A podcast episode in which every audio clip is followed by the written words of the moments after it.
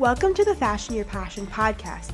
I'm your host, Sammy Reyes, a high school student living out her life with the intention of inspiring others. Each week, I bring you a powerful person or tip to help enhance the path to fashioning your passion. Fashion your passion means doing what you love and incorporating it into everyday life, and I'm here to help you along that journey. Thank you so much for tuning in to this episode, and I hope you enjoy. As many of you know, this podcast was just a 4 a.m. idea in preparation for a school project. Now it is a way that I get to spread my voice and help other teens create the best habits for their life. I want to hear your voice too. Anchor is the easiest way to make a podcast. It's free. There's all the tools you need in the app or on their website. And my favorite part is that Anchor distributes your podcast for you so that it can be heard on Spotify, Apple Podcasts, Google Podcasts, and so many more. You can make money from your podcast too. It's everything you need, and all you have to do is go to anchor.fm or download the free Anchor app to get started. I can't wait to listen to your podcast. Hey, Mr. Andrew, welcome to the podcast. I'm so happy. Like, I'm actually so excited for this episode. I knew since the beginning I needed to ask you to be on this, and I'm so glad that we finally have gotten around to it. Um, but first off, do you mind just introducing yourself to give my listeners who may not know you a feel for who you are? Yes, so thank you for having me today. Yeah, um, I met you. When did I meet you? Eighth grade. It was eighth grade. Yeah. So I was student teaching in Somers. Yes. Um, I was my last year of college, and I was student teaching here. And um, I think were you in Miss Reynolds' classroom Mm-hmm. and with English, and so. I've now been teaching at Somers since I did my student teaching here. Mm-hmm. So this is my fourth year, Yes. and I love it. I'm so happy to be here in Somers, and it's like you talked about passions on your podcast and following your passion, and I feel like this is it. So I'm so pumped. Yes, it totally is. And you're so passionate about everything you do. Like every day I walk in here and I'm just like, I don't know how she has so much energy, but she does, and I love it. so it's really inspiring. But um, I want to sort of pick your brain a little bit today, if you're okay with that. Oh yeah, bring it. Okay, good. Because I was so excited because when we, you know, when we talked before, um, the topic that um, we talked about, I was like, this is so good, and it's something that's not really talked about, you know, with high school students and whatever. Um, and so, um, in Mark Manson's book, he has a beautiful quote, and it's, uh, you know, we are wired to become dissatisfied with whatever we have and satisfied by only what we do not have. And so, as a high school teacher, to what extent do you think that this idea is prevalent, you know, with high school students? Hmm. Yeah, so this book, um, I'm so happy we got to talk about this the other week The Subtle Art of Not Giving a Fuck. it's such an interesting take on um, questing, if you will. And I'm going to use the word questing as a means of like desiring things, always wanting the next thing, kind of like keeping up with the Joneses, comparing yourself to what you want and feeling like. Uh, you always need something else to be happy with, with what's going on. And I feel like in high school, a lot of students get caught up with needing to do everything and um, doing every single sport and doing all of the um, volunteer activity service and doing all the clubs.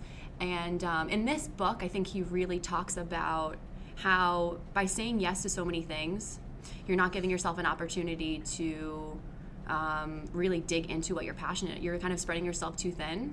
And so, you're, what are you saying no to because you're doing that? It, it gives us this idea that, like, we keep trying to do more and more, and it makes us keep wanting more and more because we see other people trying to do it or we compare ourselves. And I think the way that America and the society is like we cultivated students to feel like they need to keep doing all of these things.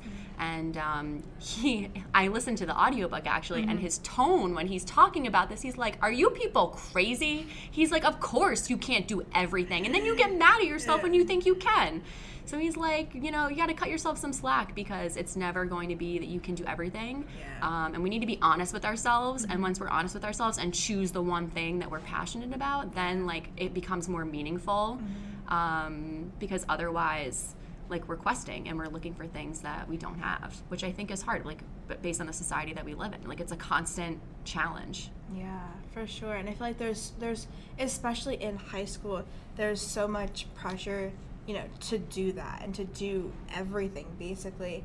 And I feel like for me at least, like the reason that I'm doing all of this is because, you know, when passion is thrown around, it's a word that's thrown around and it's like people think of it as this like finite idea, right? So once you find your passion, you're gonna have the same passion for the rest of your life, mm-hmm. right? But I feel like for me, like now that I've you know sort of I've spoken different places and I've really caught a feel for like you know how kids are, I really wanted to make it my mission to sort of change the idea of the word passion because I throw it around so much because you know I am a passionate person, right? But it's because I've sort of learned how to you know be passionate about one thing at a time and that's why I love you know and you can give your opinion on this I love you know Miss Stewart's whole thing of like with inquiry mm-hmm. because it's like uh, she said it to me yesterday she was like you know you can be curious about a bunch of different things but the whole point of you know taking inquiry into action is focusing on one of the things you're curious about at a time.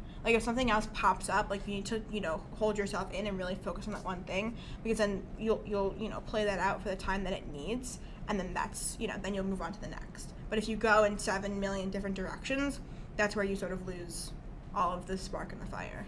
Yeah, and I think it's so hard because there is some students who, or some people in general, like it's not just limited to students. I think just like that's the population and the community that we're in right here. But it's sometimes so hard when you don't know what you're passionate about. So you're like, I'm just gonna try everything and see kind of what's a best fit. Yeah. And then we're spreading ourselves too thin. And um, I think that's when we just need to be mindful of. It's great to try things, but how involved do we want to get? Because we want to follow and be true to ourselves and not just do something because we're being told or it's a good idea.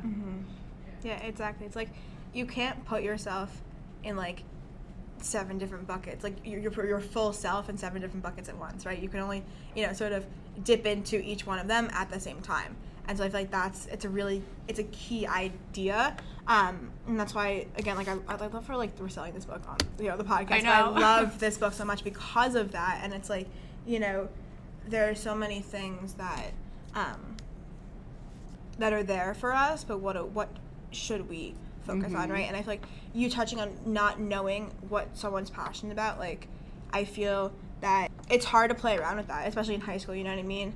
Um, and so, what would your advice be on sort of a way in which you know people, if they don't know what they're passionate about, and they're kind of like in that area of like, oh my god, like you know, I'm a junior or senior, high school's almost over. How am I supposed to go to college not knowing what I want to do?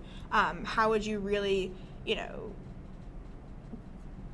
take steps to sort of combat that issue? Hmm. I've been thinking a lot about this lately, and I don't think I have the perfect one answer mm-hmm. because it's so hard when you're in that situation and you really genuinely don't know where to go or what path to take. And um, I think about this in my own experience because I've always known I've wanted to be a teacher mm-hmm. since I was in elementary school.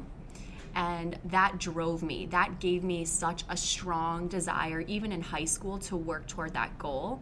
And I knew I had to take certain steps. I knew that I had to talk to teachers and network with teachers from such um, a younger age because I had that goal in mind.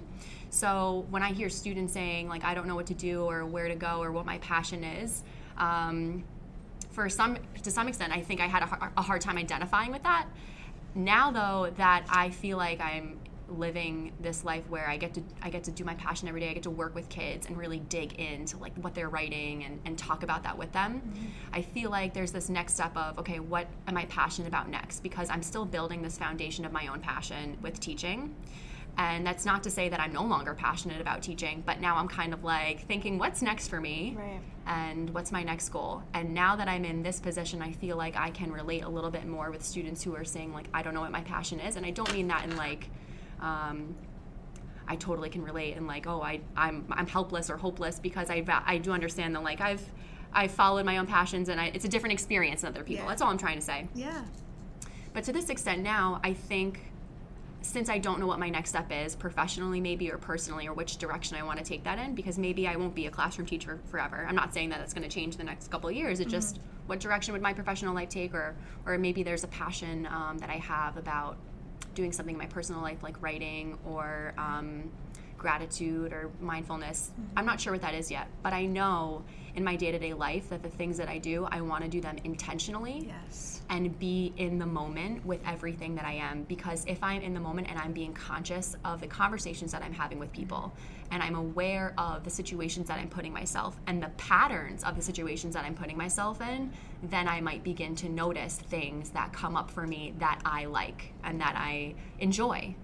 And I think that is more meaningful than trying to do everything. Mm-hmm. So if I'm able to capture, um, you know, reading this book and really enjoying this book, um, The Subtle Art, and being like, maybe this is a way or an avenue that I can explore other literature like this, or maybe I can now find a community of people that also read this too. So it's exploring it in a way where I'm mindful of the ideas, the conversations, the people I'm surrounding myself with, and really being there with those people and not letting my mind wander or not thinking about the next thing or not thinking about where I'm going to go and worrying because I think the worry takes us away from the present moment mm-hmm. and it takes us away from what we can see and the possibilities around us. Yeah. And so I think that's the, the biggest advice I can give because it's all going to come out in time. And I feel like I talk to students all the time, I have no idea. And it's of what I'm going to do in college. Like my parents are stressing me out and they feel like I have to decide or I have to declare a major.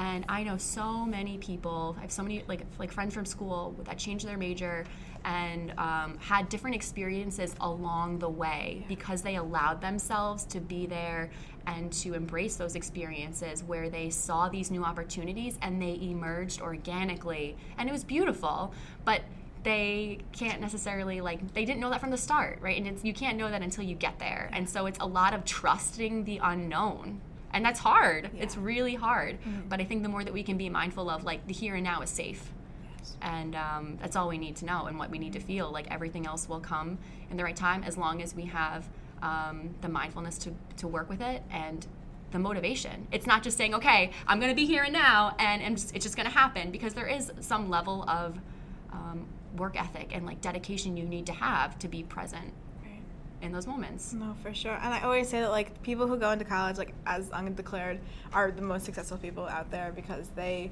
you know, in high school they're focusing on high school and they're not worried about oh like what am I what, what will I want to do you know four years after I graduate? And so I don't know. I admire those people but also I'm not one of those people. So you know. And you're also um, opening yourself to like all and you are. Wait a minute. You are. Are you kidding me? First of all wait and I think that like you're finding your passion along the way too, which is a beautiful sure. thing. Like you are challenging yourself to be so present in all those moments, which is so beautiful and like everything that we're all striving for. Yeah. You know. For sure. Um, I find it so interesting how sometimes teachers or people like pigeonhole students in high school. Like we, have, they're like they're always those stereotypes mm-hmm. of like people and like this is the way that you are in high school, and then I love seeing students transform in college and finding what they love to do, like their passion, and then becoming so successful from that. Like I think that when you find something you truly love, you flourish which is why I love the idea of like inquiry, like Miss Stewart talks about, mm-hmm. to find what that is for you. Yeah.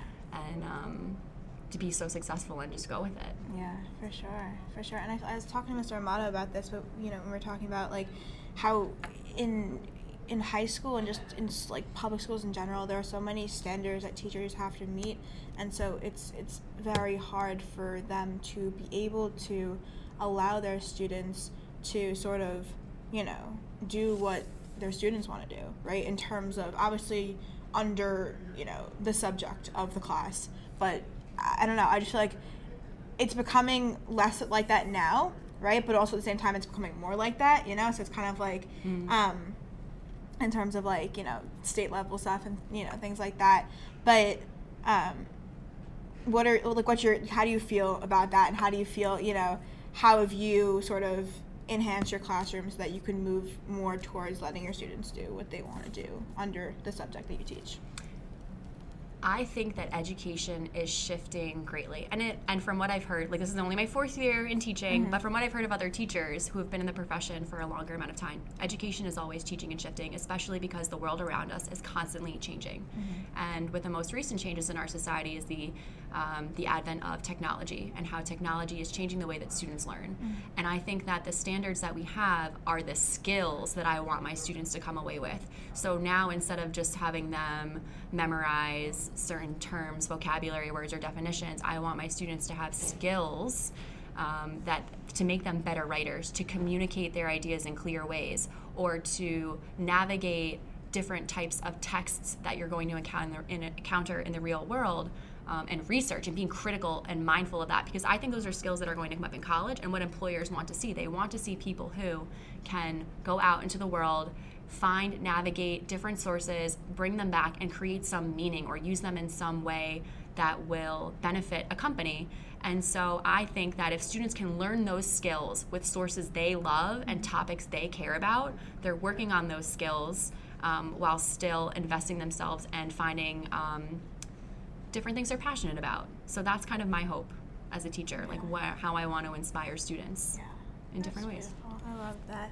Um, we you touched on intention and how you're sort of striving to create more intention um, in your life, and I feel like a lot of you know kids don't really know how to do that. So, what are ways or what are steps you take in order to create that intention for your day, your week, your month, whatever it is? That's such a good question, and I think you the most important thing you just said was uh, not knowing, because not knowing can feel so unsafe and it can feel terrifying and isolating and um, it can feel awful sometimes not knowing terrifying Yeah. and i think that's the first step is like embracing not knowing and knowing that that's okay Yeah.